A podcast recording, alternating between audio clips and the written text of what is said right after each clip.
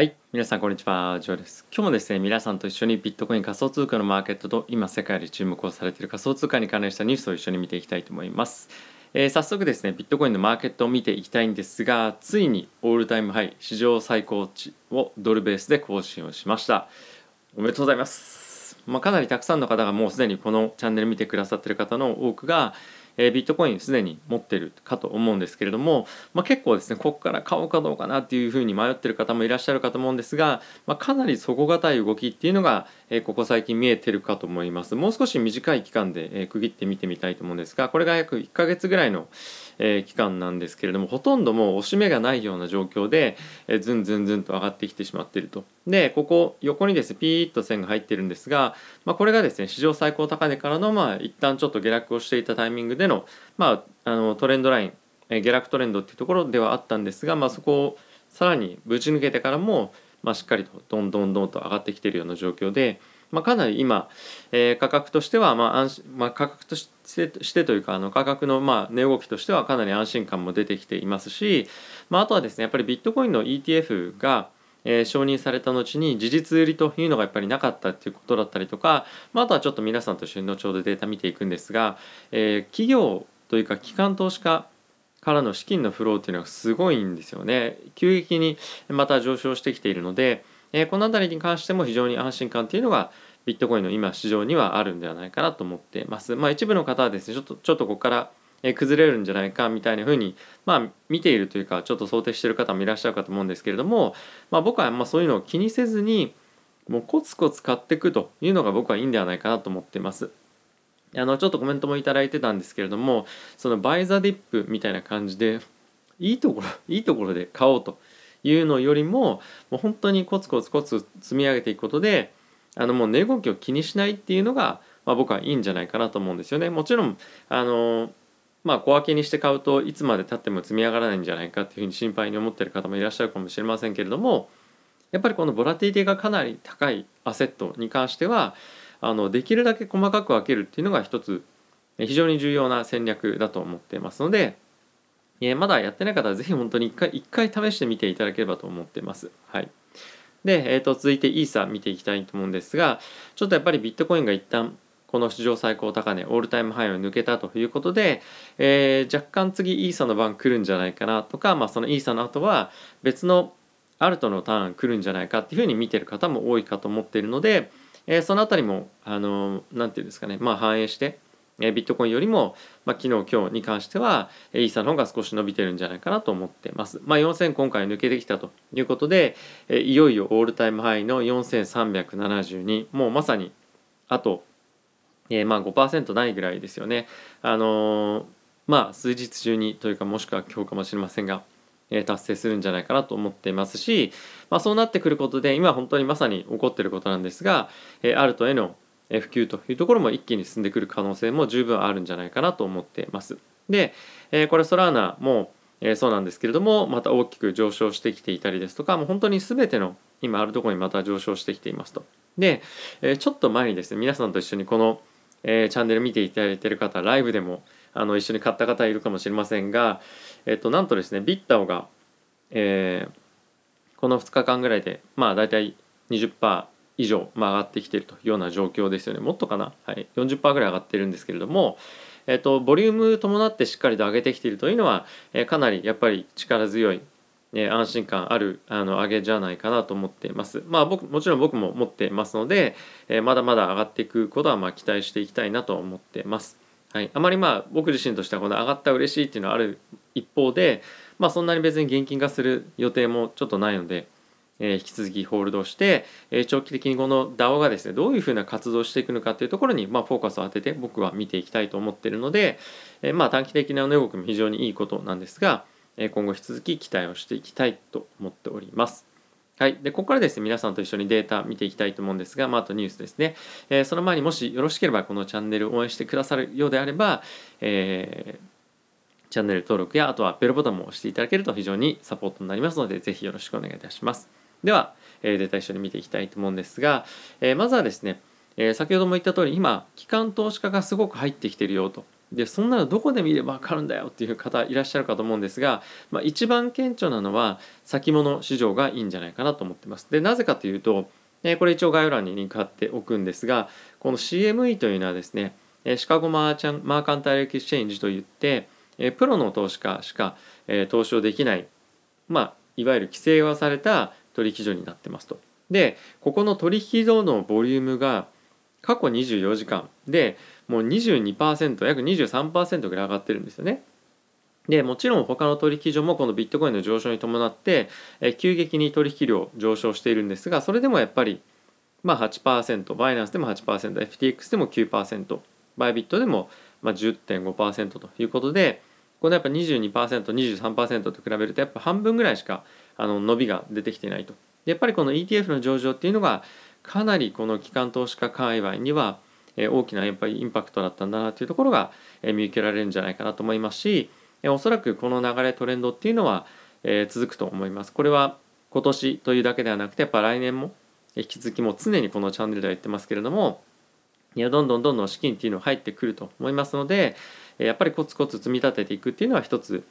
えー、いい戦略ではないかなと思っております。でもう一つ、えー、昨日ですねイーサのあすみませんビットコインのオプション市場を見ていったと思うんですが今日はちょっとイーサ見ていきたいと思います。でこれがイーサのオプション市場の現在の縦玉になるんですがビットコインと同様ですねこの3月4月5月のタイミングの最高の最高値を更新したタイミングでの、まあ、縦玉と、まあ、少し近くなってきているような状況かと思っています。でイーサに関してはこれがですね現月あのいろんな現月というかあの期間がある中での、えーと、 strike price 公式価格のみのデータになるんですがあのビットコインとは違ってイーサの方がもう upside を見てる人の割合っていうのがもう非常に多いんですよね。でビットコインと、えー、イースあすみませんビットコインに関しては upside downside 見てる人たちっていうのは大体6割から65%ぐらいが upside 見ていて他は downside の protection まあいわゆるヘッジのためにオプション買ってるっていう人が多かったかと思うんですけれども、まあ、これ見ていただいても分かる通りもう全然、まあ、見た目の割合という観点からもものすごくアップサイド見てる人が多いんですよね。でこれ見ていただければ分かると今ちょうど4000ドル近辺にあるんですけれどもやっぱりこの年末っていうところところに向けて、まあ、5000ドルおよびまあそこから先の取引のボリュームだったりとかっていうのもまあかなりあると。でやっぱりそう考えてみるとまあ、ビットコインはやっぱり今イベントとしてでかつ実需のフローとして今上がっていってるので、え、これからイーサに関してはやっぱりイーサ2.0の注目度だったりとか、まあ、今度はビットコインのターンが終わってイーサのターン来るよねとで4300、まあ、近辺抜けて4500、まあ、そこから先、えー、どんどんどんどん行くんじゃないかっていうところの、まあ、期待もかなり高いと思います。でこれさらにちょっとおかしいなと思うところがおかしいというかすごいなと思うのがこのターゲットのストライクプライスに関しては約5万ドルぐらいまで、まあ、あると、まあ、なのでかなり異常な価格ではあるんですけれども、まあ、こういったところ、大きくトレードされてはいるので、まあ、このアップサイドを狙いながらうまく1万ドルぐらいまで今年年末でポジションを取ってる人がいるぐらいで5000ドルとかっていうのはまあ普通にいるような状況なので引き続き前向きにこの辺り見ていきたいなと思っています。でもう今からちょっと入るの怖いなっていう方多分このチャンネル見てらっしゃる方もしくはその見ていててもあの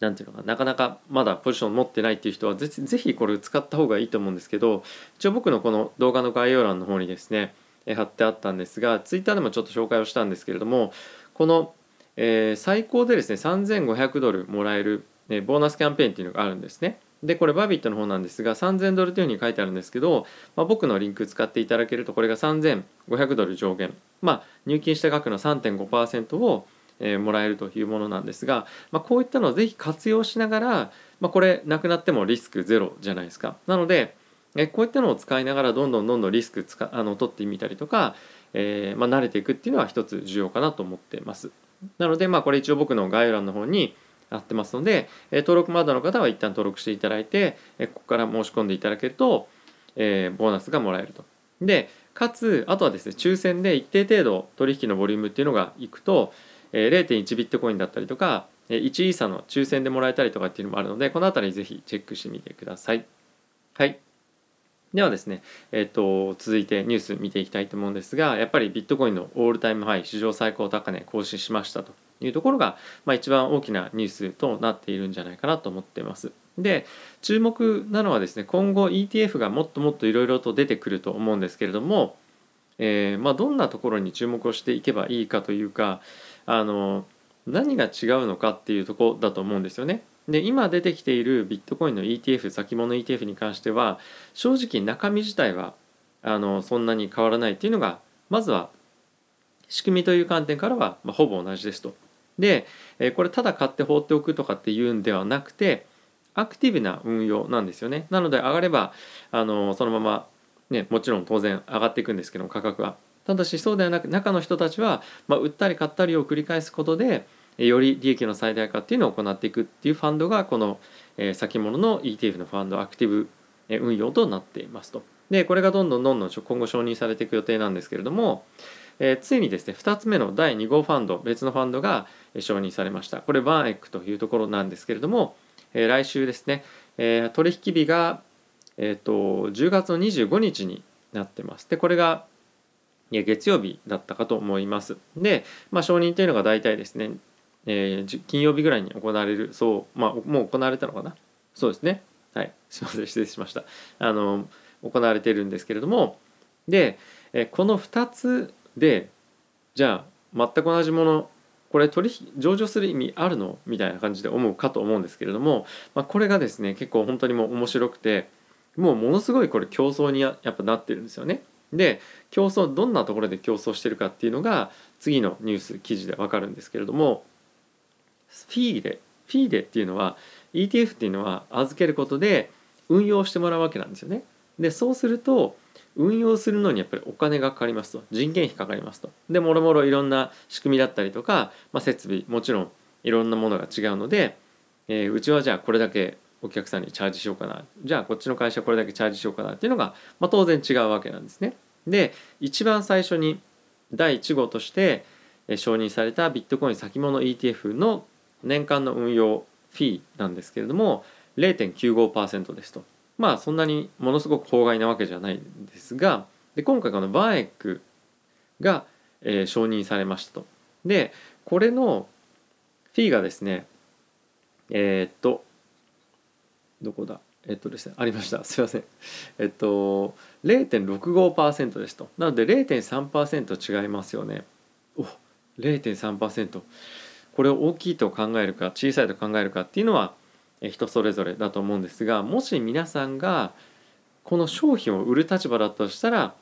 少しでも安い方がいいですよねっていうふうに、まあ、当然なりますよね。でもし機関投資家としてこれをあのどっちを選ぶかとすると機関投資家っていうのは必ず株主がいるので株主に対してなんでこの安いファンドがあるのにこっちにしてるんだっていうふうに聞かれた時に、まあ、答えられない方にするわけじゃないですか。なのでこの0.65っていうところに、ま今後資金が入っていくだったりとかっていうのがまあ戦略の一環としてあるんですけれども、まあ、おそらくこれがですね今後どんどんどんどんビットコインの先物のファンドが上場してきますよね。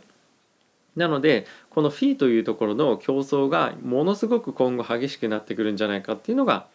この記事の中身なんですけれども、まあ、それだけだと今後ですねまあ、じゃあ違いがなかなか出せないというふうになってきますよね。なので今後おそらくま戦略だったりとかいろんなところで差をつけてこのビットコインの先物の ETF っていうのが今後しのぎを削っていくような感じになっていくんではないかなと思ってます。まあこれはですね我々にとって消費者にとっては非常にいいことなので歓迎したいんですけれども、まあ、どのような特徴を持った ETF っていうのが出てくるのかっていうのは今後我々としても非常に興味深いですしいろんなファンドが出てきてそれがですね投資家にとってまあ、これ個人投資家でも機関投資家でも、まあ、どちらでもなんですけれどもそういった人々にとってより魅力的なものであればあるほどビットコインの市場に資金が流れ込むということになるので、まあ、これはですね非常に歓迎したいニュースな中身かなと思っております。はいということで、えー、ビットコインのですね市場本当に盛り上がってきてえ今後ねおそらくまだまだ日本で投資してない方も非常に多いと思いますし、まあ、これは日本だけじゃなくて世界中でもそうかと思うんですが、まあ、今後さらにどんどんどんどんビあのビットコイン仮想通貨っていう、まあ、資産クラスがですね投資対象として認められていくと思いますので、まあ、まだやったことないよっていう方はですね是非さっきのボーナス利用してまあ、練習してみていただければと思いますしもうすでにやってるよっていう方もバービット使ってなければ差し引きのボーナス対象になりますし、まあ、あとはやっぱりまだこの大きくポジションを取ってる人っていうのは少ないと思うんですよね。で僕は大きくポジションを取ることは、え、別に進めるつもりも全然ないですしあの人それぞれいろいろ方法があると思うんですがじゃあどうやって今後買っていこうかっていうのはやっぱさっき言ったみたいにコツコツコツっていうふうに買っていくのが僕はやっぱりいいんじゃないかなと思ってます。どうしても焦ってポジションを大きく取りたいとかまあとは買い場が分からないのでちょっとずっと待っていて、まあ、落ちた時に買いたいけどなかなか落ちないっていうのがやっぱあると思うんですけれどもまあこれ何の資産を株でも何でもそうなんですけど1回でバツッと買うんじゃなくてやっぱりコツコツコツコツ買っていくことでそのマーケットその資産の値動きっていうところの理解もかなり深まるかと思いますしあとはやっぱり株買った後にうわやっぱりちょっと買わなきゃよかった高いなみたいに思うこともありますよね。なのでやっぱりまずは少し買ってみる本当に少しでいいと思うので自分が買おうと思ってる額の3%でも5%でもあの何でもいいんですけれども本当にちょっとだけ買ってみて値動きを見ながらもっと積みますのかあちょっと下がったら買おうかとかですねまあいろいろと戦略を練りながら対応していけばいいんではないかなと思っています。はいということで、えー、皆さん動画ご視聴ありがとうございました。そしてビットコイン、えー、ホルダーの方史上最高高値更新おめでとうございます。今後も、えー、ぜひよろしくお願いします。ではまた次回の動画でお会いしましょう。さよなら。